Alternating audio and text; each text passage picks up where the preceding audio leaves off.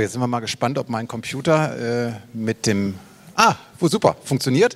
Ich hoffe auch, dass der Sound gleich überkommt. Ähm, ja, äh, tatsächlich, äh, ich habe jeden Tag in der Geschichte der Republika auf der Republika verbracht äh, und das ist mein erster Vortrag. Ähm, und bei der Generalprobe wirkte meine Frau eher so, dass sie sagt, so Gesichtsausdruck technisch viel Glück, du wirst es brauchen. Ähm, aber ähm, der Punkt ist einfach, ähm, mein Blog, da würden jetzt einige sagen, das ist ein bisschen polarisierend. Und da bin ich ja nicht der Einzige, weil wir, die wir so vor langen Jahren angefangen haben zu bloggen, wir haben zu bloggen, wir haben angefangen mit Polarisierung und das war damals auch richtig und wichtig, weil damals halt alles ein bisschen sanfter zuging und durch Polarisierung erhielt man natürlich auch Aufmerksamkeit und, und äh, in dem Moment konnte man auch reden. Aber ich habe mich seit der letzten Republika eben gefragt, ist das denn so richtig mit der Polarisierung? Weil inzwischen ist es ja einfach so, jeder polarisiert. Hier ein simples Beispiel ähm, aus meinem Stream, ähm, da war also ein äh, netter Hamburger äh, Bekannter mit seinem Sohn zum ersten Mal beim HSV. Der HSV hat ja sehr, schwere Zeiten, wieder mal. Ähm, und ich äh, kommentierte darunter einfach, ja, hat mein Vater mit Preußen Münster damals auch versucht. Ich fand es total scheiße, äh, aber zehn Jahre später war ich trotzdem Fan. Und dann kommentierte ein Mensch, den ich als intelligent schätze, als sehr eher schon fast still, Preußen Münster ist Kultur, der HSV ist ein Geschwür. Und ich dachte mir immer, echt jetzt? Geschwür. Der Mann ist übrigens nicht St. Pauli-Fan, falls man das denken könnte. Ähm, äh, und ich dachte, was ist das für eine Wortwahl? Ähm, oder aber so etwas hier. Ähm, ne, woran erkennt man einen Veganer? Erzählt es an, und zwar in den ersten fünf Minuten. Alter Witz. Aber tatsächlich, wenn man sich anschaut, was ähm, so, so manche Veganer dann so posten, dann kommen halt sowas hier. Kommentare der Fleischfresser unter veganen Posts lesen. So dumm teilweise. Und wer den Gegenentwurf haben möchte, der muss dann in das Anti-Vegan-Forum gehen. Ähm, und selbst Personen des öffentlichen Lebens, die früher zumindest auf schriftlichem Wege ein bisschen zurückgehaltener gewesen wären, die leben heute von der Polarisierung. Also wenn, wenn zum Beispiel dann Christian Lindner gefragt wird, ähm, möchten Sie denn, dass Mesut Özil vor den Spielen der deutschen Nationalmannschaft die deutsche äh, Hymne singt? Und er sagt ja, da macht ein Jürgen Trittin daraus eine Özil-Verunglimpfung und zieht ein Gauland, äh, zieht die Gauland-Karte. Ähm, äh, da reicht schon ziemlich viel, um mit der AfD verglichen zu werden. Und natürlich haben wir ähm, auch Medienformate, die von, nur von der Polarisierung leben. Ja? Talkshows, da wird ja nicht die Gruppe zusammengestellt, damit man das Thema besonders spannend und interessant diskutieren kann. Es geht darum, dass da die Meinungen aufeinander krachen. Und dann wird es halt besonders schlimm, wenn wir davon reden, dass wir in Deutschland in einer Talkshow-Republik leben und tatsächlich Talkshows allen Ernstes irgendwie Einfluss auf das haben, was hier in Berlin passiert.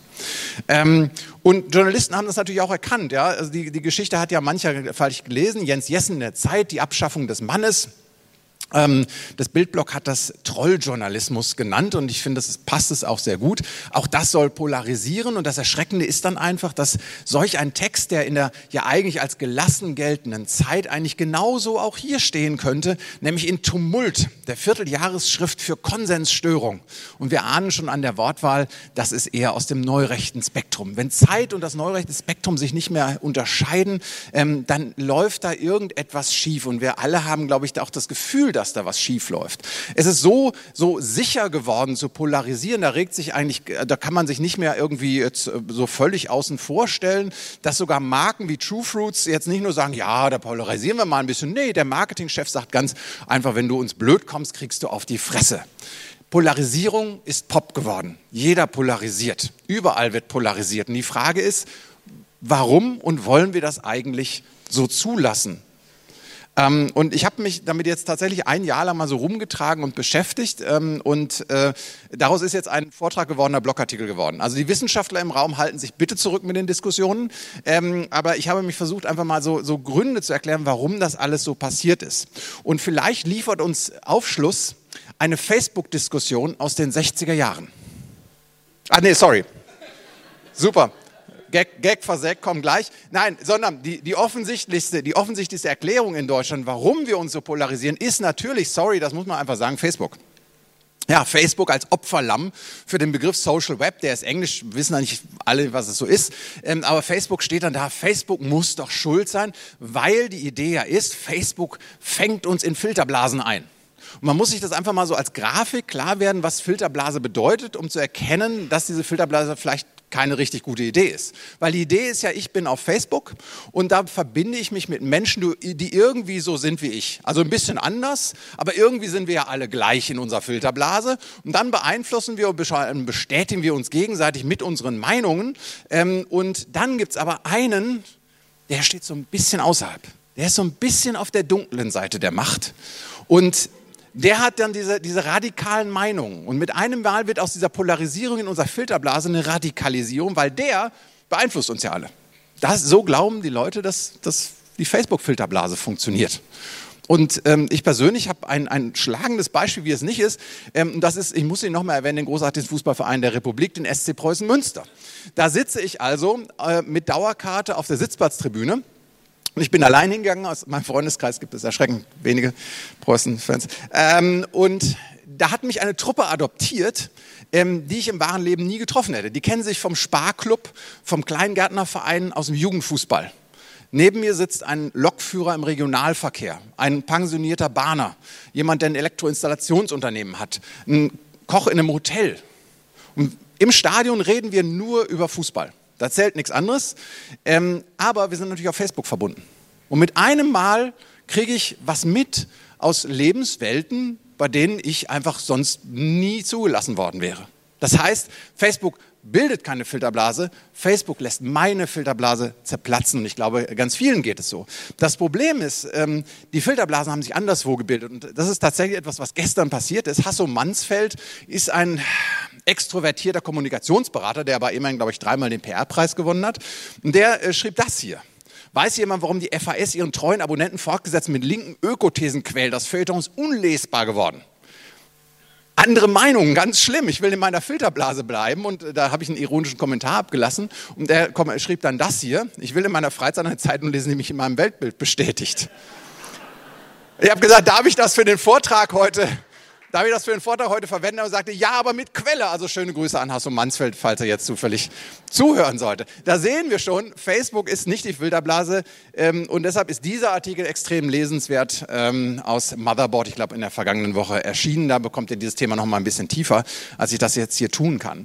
Und tatsächlich zeigen auch wissenschaftliche Studien, dass diejenigen, die viel im Social Web aktiv sind, mehr Freunde in der analogen Welt haben, sich mehr für die Gesellschaft interessieren, auch mehr ausgehen, mehr tun. Also das komplette Gegenentwurf von dem, was viele sagen. Und deshalb glaube ich, dass diese hübsche kleine Erklärung, Facebook ist schuld, ähm, die bringt uns nicht weiter. Sondern was uns weiterbringt, haha, jetzt kommt der Gag. Wir kommen jetzt zu einer Facebook-Diskussion aus den 60er Jahren. Ton. Oh. Ja, genau. Mhm. So, versuchen wir nochmal. Nee, nee, also mir kann keiner was vormachen. Diese ganze Umweltvergiftung, das haben erst die Sozis eingeführt. Und du meinst, der Brand tut das Gift in die Eier? Das würde der nie tun. Das würde auch die Ruth nicht erlauben. Nicht so direkt natürlich. Aber er lässt es zu. Erstens, weil er sich sowieso um nichts kümmert und zweitens, weil ihm das nützt. Bei der Ausrottung des deutschen Staates. Ja, genau. Du musst dir nur mal überlegen, was für Leute Sozis wählen. Dein Schwiegersohn zum Beispiel und Frau Surbier. Was für Typen das sind, habe ich gefragt. Wenn es jemandem gut geht, wenn er gesund ist, reich und fröhlich, dann meinst du, der wählt eine Partei, die alles zerstören will? Weiß ich nicht so genau. Natürlich nicht die Schwachen, die Versager, die Degenerierten, eben alle, die von dem Gift schon zerrüttet sind. Das sind die typischen Wähler von den Sozis. Und deshalb lassen es ja zu, dass wir alle vergiftet werden. So ein Ei, das geht vom Rückenmark ins Gehirn und dann wirst du blöde und dann wählst du die SPD.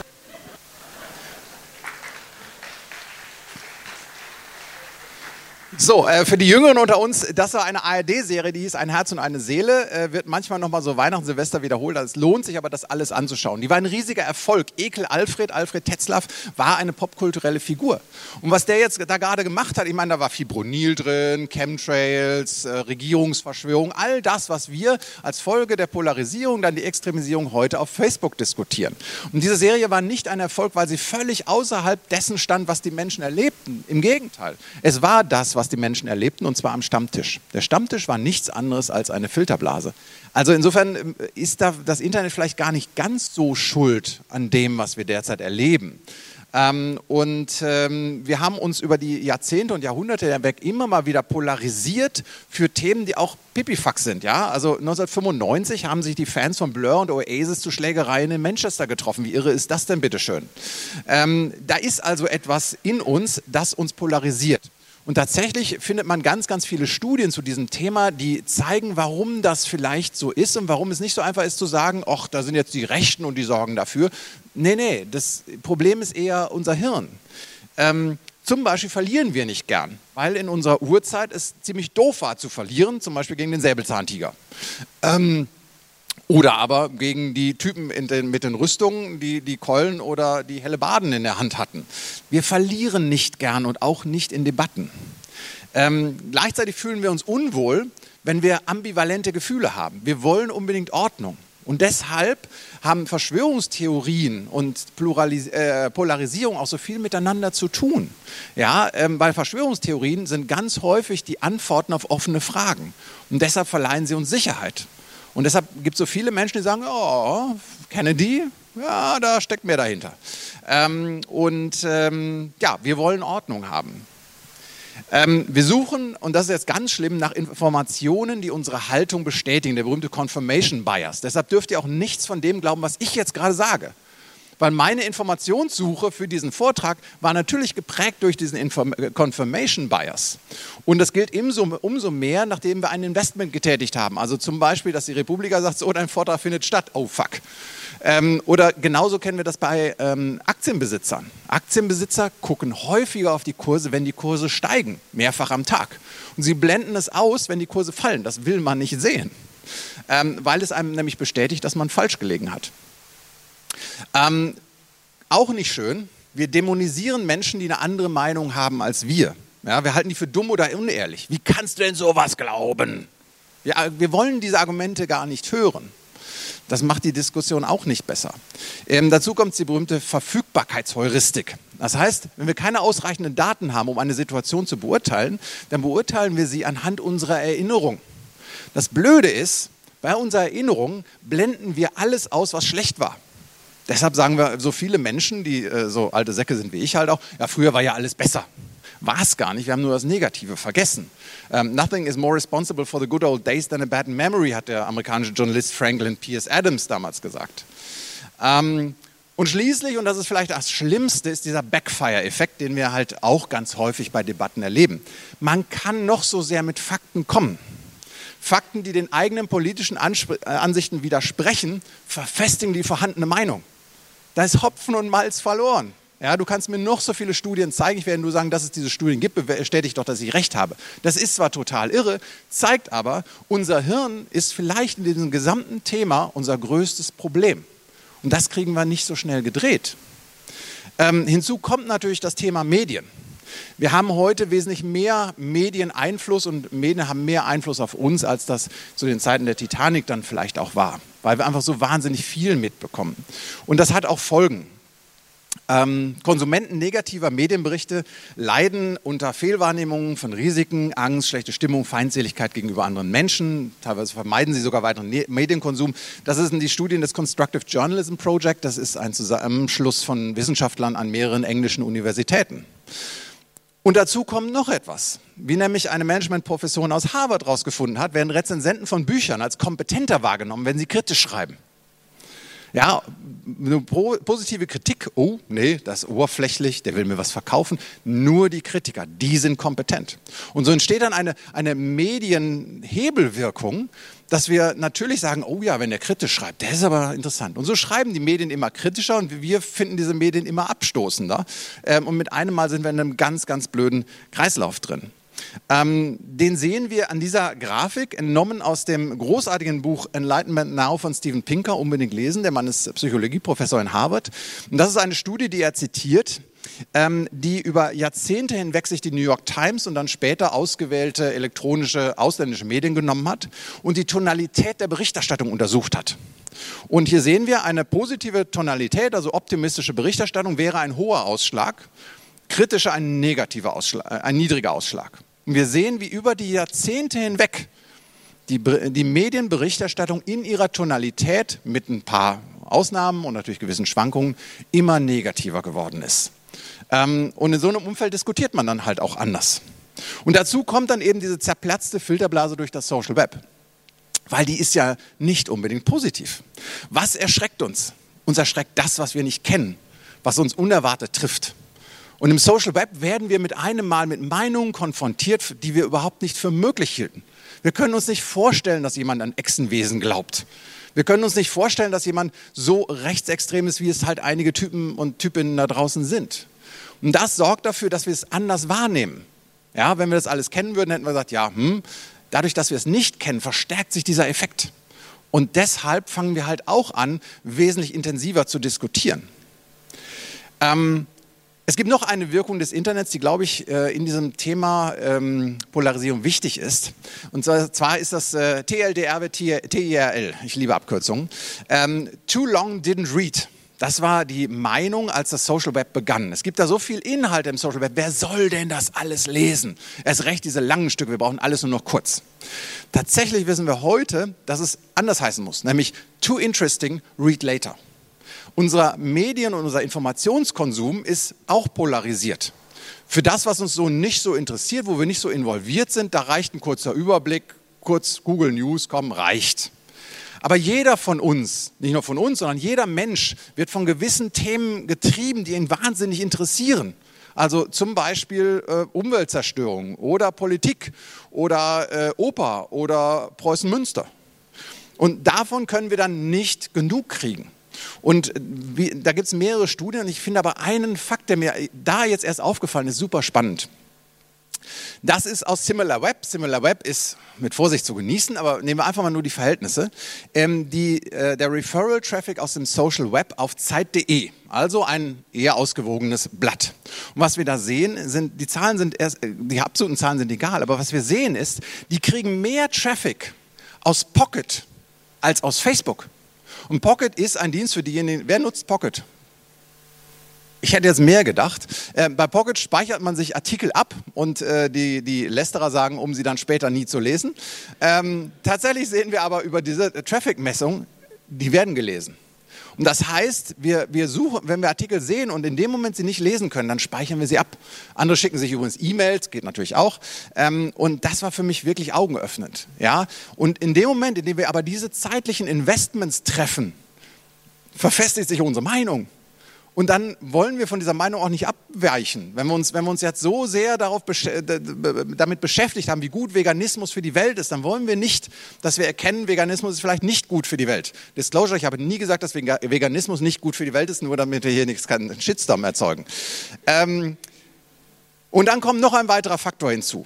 Die Welt ist besser geworden. Das glaubt man zwar nicht, aber bitte dazu die Forschung des großartigen und leider verstorbenen Hans Rosling lesen oder aber auch das Buch Enlightenment Now, ähm, das in seinem ersten zwei Dritteln sich damit beschäftigt. Es gibt weniger Hunger in der Welt. Es gibt weniger Umweltzerstörung in der Welt.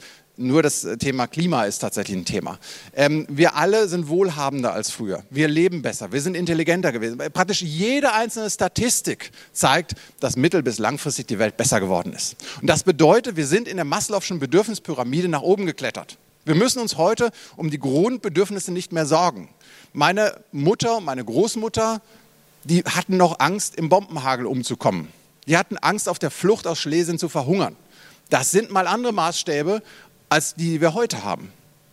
Und genauso haben wir weniger Gesundheitsprobleme als die Arbeiter im Ruhrgebiet in Kohleminen oder äh, im Stahlwerken in den 60er, 70er, noch in den 80er Jahren. Auch das, da sehen wir, wir sind nach oben geklettert. Und das äh, führt dazu, laut Herrn Maslow, wir beschäftigen uns einfach mit anderen Themen. Wir beschäftigen uns heute wesentlich mehr mit uns selbst, als das unsere Elterngeneration, unsere Großelterngeneration noch getan hat. Und ähm, das sieht man sehr schön daran an einem äh, an einem Beitrag von Deutschland 3000, im ganz, ganz großartigen öffentlich-rechtlichen Digitalangebot. Die haben Hartz-IV-Empfänger ähm, mal gefragt, was die von Hartz IV halten. Und ich habe das ein bisschen zusammengeschnitten, weil sonst wäre es ein bisschen lang gewesen. Und es geht nicht darum, ob Hartz IV gut oder schlecht ist. Es geht darum, wie die Befragten eigentlich über das Thema Arbeit ähm, und Arbeitslosigkeit reden.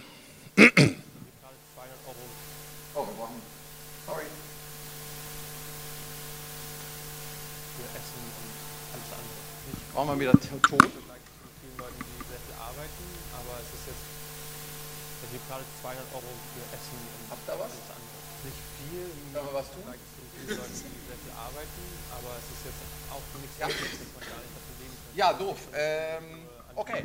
Ähm, was wir da sehen, ist, ist, dass jemand sagt, ja, ich verdiene ja weniger als die Leute, die viel arbeiten. Aber viel arbeiten, das ist ja auch, viele haben dann ja auch, äh, die, die, werden ja nicht wertgeschätzt, die Arbeit. Und man kann sich nicht verwirklichen. Ein anderer sagt, ja, diese, diese so, wenn das Geld steht mir ja zu. Und dann sagt jemand, ja, so eine Grundversorgung, das wäre ja total super, weil dann kann ich ja meine Kreativität auslasten. Und es geht nicht darum, dass ich jetzt diese Menschen kritisieren möchte. Nur, die haben ganz andere Maßstäbe als die Generation vor uns. Weil mein Vater, wenn, wenn der sowas gehört hätte, äh, da wäre körperliche Gewalt vielleicht eine Option gewesen. Ähm, und das zeigt einfach, wie wir in der Maslow'schen Bedürfnispyramide nach oben geklettert sind. Und das heißt, wir diskutieren auch anders. Und äh, wenn dann diese Generation auf eine junge, diese ältere Generation, auf eine junge Generation, die Millennials, äh, trifft, dann sind da auch ganz andere Diskussionen. Die Millennials ohnehin ähm, ist halt auch sowas. Ja, diese Generation ist ähm, so äh, unterstützt groß geworden durch Helikoptereltern ähm, wie keine Generation zuvor. Ähm, und ich, ein, ein, Bekannter von mir ist halt Realschullehrer und er sagt, ich bin so froh, dass ich Realschullehrer bin. Weil wenn du auf dem Gymnasium bist, das Wichtigste ist eine gute Rechtsschutzversicherung und ein guter Anwalt, weil die Eltern klagen ja um bessere Noten. Auf so eine Idee wären meine Eltern gar nicht gekommen. Ich hätte einen hinter die Löffel gekriegt, wenn die Noten nicht einigermaßen okay gewesen wären. Ähm, und das heißt, sie sind es auch nicht gewöhnt, hinterfragt zu werden. Ja, und ich will jetzt nicht sagen, dass alle Millennials so sind, ja, Generationen, aber es gibt halt gewisse Trends. Und gleichzeitig sind die immer auf der Suche nach Gemeinschaft. Und deshalb sind Meinungen und Lebensansichten und Lebensstile fast so was wie früher Fußballvereine geworden. Ja, man, man, man versammelt sich hinter dieser Meinung und verteidigt sie, weil man natürlich auch nicht verlieren will. Ähm, so, und wenn diese Generation dann auf ältere Generationen trifft mit einer ganz anderen Wertstellung, dann haben wir halt einfach einen, einen Culture Clash, wie, ihn tatsächlich, wie wir ihn tatsächlich auch Ende der 60er hatten, nur dass er noch wesentlich öffentlicher ausgetragen wird und nicht im Wohnzimmer der Familie Tetzlaff. So, stellen Sie sich vor, was machen wir jetzt daraus? Ähm, und die Frage ist ja, ist das denn überhaupt gefährlich? Und ich bin da so ein bisschen gelassener als manche andere. Ich finde auch, dass man, ähm, dass wir uns einfach fragen sollten, wie soll denn unsere Gesellschaft aussehen und wie wollen wir in unserer Gesellschaft miteinander debattieren? Und ich glaube auch nicht, dass Beleidigungen ähm, äh, oder, oder Verschwörungstheorien tatsächlich das sind, was wir haben wollen. Ähm, und deshalb sollten wir schon daran arbeiten, etwas zu tun. Ähm, wer kann uns dabei helfen? Ich fürchte, die Medien werden es nicht weil die klassischen Medien sich einfach in einem wirtschaftlichen Kampf befinden, der nicht dazu führen wird, dass sie ihr ähm, grundsätzliches Modell derart und gemeinschaftlich ändern, dass wir Hilfe erwarten können.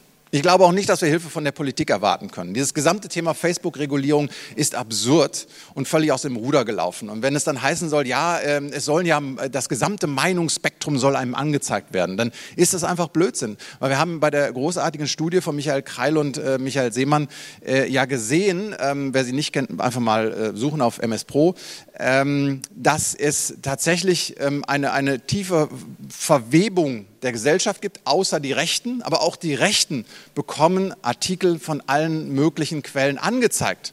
Ändert aber trotzdem nichts an deren Einstellung, weil wir, wir gesehen haben, das Hirn ist halt das Problem. Und solange wir das Hirn nicht rausoperieren und verändern können, äh, wird ein solcher geänderter Algorithmus exakt überhaupt nichts bewirken. Bleibt dann nur der Blick in den Spiegel. Ja, und ich finde, damit können wir jetzt anfangen auf dieser Republika. Weil wir, wir, die wir viele Dinge im Internet tun, wir könnten uns vielleicht ein bisschen stärker manchmal hinterfragen. Ist das, was wir da an Polarisierung betreiben, ist das noch zielführend? Oder sollten wir nicht in eine andere Richtung gehen? Ähm, und da kann man durchaus auch mal bekannte Namen nennen. Also wenn ich zum Beispiel solch einen äh, Kommentar zugegebenermaßen auf Netzpolitik sehe, das Monster Facebook endlich bändigen, die Macht des Konzerns zum Wohle der Gesellschaft brechen und dann noch so ein hübsches Foto, Bringt das wirklich was? Oder ist es nicht eher kontraproduktiv? Sorgt es nicht eher dafür, dass Leute abschalten? Und ich glaube, ähm, wir sollten uns fragen, ob wir nicht unsere Tonalität ändern sollten. Und ich sehe halt auch hier auf der Republika Menschen auf Podien, ähm, die, die, eine, die, die tolle Redner sind, aber ähm, die halt auch anderen Argumenten aus anderen Richtungen immer weniger aufgeschlossen gegenüber sind. Und es hat sich hier auf der Republika in den letzten Jahren verstärkt. Auch die Reaktionen aus dem Publikum, dass dann Meinungen überhaupt nicht mehr akzeptiert werden. Und ich glaube, daran können wir was ändern. Aber wir sind ja nicht das eigentliche Problem, weil wir sind halt relativ liberal, glaube ich, und, und äh, auch einigermaßen intelligent. Ähm, äh, hoffe ich. Ähm, aber ich glaube, wir müssen die anderen mitnehmen. Wenn man dann zum Beispiel auf Facebook äh, sowas sieht, das ist ein Posting von jemand, der in der Startup-Szene einen, einen, guten Ruf genießt, ähm, dann stellt sich die Frage, was machen wir damit? Wollen wir da jetzt zurückgiften? Du rechtes Arsch, lösch das. Ähm, oder wollen wir in, in vielleicht höflichem Ton sagen, du, ist Tichys Einblick wirklich so eine Quelle, die man verlinken sollte? Und ist so ein Begriff Jahrtausendkanzlerin echt die, das, wie du diskutieren willst? Und ich glaube, das kann viel sinnvoller sein, ähm, als immer nur zu giften. Ähm, und letztendlich ist, müssen wir sozusagen eine Zeit überbrücken, weil ich glaube, dass mit der nächsten Generation, der Generation Z, sich einiges ändern wird. Ähm, wir sehen eine ganz klare Generationenentwicklung äh, von meiner Generation, äh, den Xern, über die, die Millennials zur Generation Z. Und wir sehen von der Wertehaltung her eine Entwicklung, die positiv ist. Wir sehen, dass die jungen Menschen heute wesentlich mehr Wert auf Gleichberechtigung, auf Individualisierung ähm, legen, die sie immer weniger Ausgrenzung wollen und immer mehr Gemeinschaft. Und deshalb glaube ich tatsächlich, dass die jungen Menschen, das ist dann ja der Jahrgang die zwischen 95 und je nach äh, äh, Forschung zwischen 2005 und 2010 geboren, dass die ein Hoffnungsträger sind. Und so lange müssen wir halt noch durchhalten und müssen dafür sorgen, dass wir die Polarisierung eindämmen. Und letztendlich glaube ich, dass wir gemeinsam die Option haben, weil Polarisierung Popkultur geworden ist. Und bei Popkultur ist es einfach so, es gibt Trends, die kommen und es gibt Trends, die gehen. Und wenn wir gemeinsam daran arbeiten, glaube ich, haben wir gute Chancen, dass wir die Polarisierung zur Fokuhila der gesellschaftlichen Debatte machen. Vielen Dank.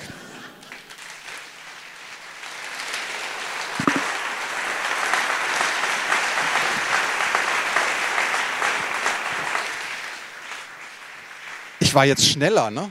So, sollen wir jetzt doch noch Fragen machen? Ja, also wenn ihr Fragen habt, erstmal danke an dich, Thomas. Ähm, ich fand es sehr spannend. Ähm, ich weiß nicht, wie es euch geht, ob ihr noch offene Fragen habt. Wenn dem so ist, dann äh, könnt ihr die oh. gerne stellen. Ja, da haben wir eine. Äh, ja? Oder brauchst du ein Mikro? Pass auf. Ich, ja, soll ich? Ja, oder? Ich mache jetzt mal Stage Diving. Ich komme. Äh, moin, moin. Moin. Sebastian Nerbusch. Ähm, super Vortrag, ganz fantastisch. Nur eine Kernfrage die Idee, sozusagen auf Polarisierung zu verzichten, finde ich insgesamt gut. Nur ist es nicht so, dass in Social Netzwerken und all diesen aufmerksamkeitsgetriebenen Dingen dieser Populismus oder diese, äh, diese Provokation nicht quasi eines der wichtigsten Felder ist, die Aufmerksamkeit treibt. Und du rufst damit quasi auf, genau das nicht zu tun, was die meiste Aufmerksamkeit bringt. Ja, äh, du hast da äh, tatsächlich einen wunden Punkt getroffen, weil natürlich unsere Hirne reagieren ja auf sowas. Ja, also wenn wir ein Schimpfwort sehen, wenn jemand jemand anders beschimpft, wollen wir es sehen, genauso wie wir eine Schlägerei unbedingt sehen wollen. Ja, das ist ja auch schon bescheuert oder ein Unfall. Ähm, aber ähm, was ich auch sehe, ist, dass, dass es da durchaus auch andere gibt, dass, dass äh, neutralere Texte, zumindest in meiner Filterblase, mit einem Mal durchaus auch auftauchen und dass eben Medien, die eine feinere Klinge, es geht ja nicht darum, jetzt Kritik komplett einzustellen, die eine feinere Klinge fechten, wie zum Beispiel in Stefan Niggemeier und Übermedien, ähm, dass sie durchaus Reichweiten erzielen und vielleicht gibt es da tatsächlich äh, eine Marktlücke. Noch was? Danke. äh, hat jemand noch eine Frage? Eine könnten wir, glaube ich, noch mit aufnehmen. Komm, dann machen wir Werbung. 1945, Stage 5, das digitale Quartett für alle, die keine Frisurfetischisten sind. Danke, tschüss. Dankeschön.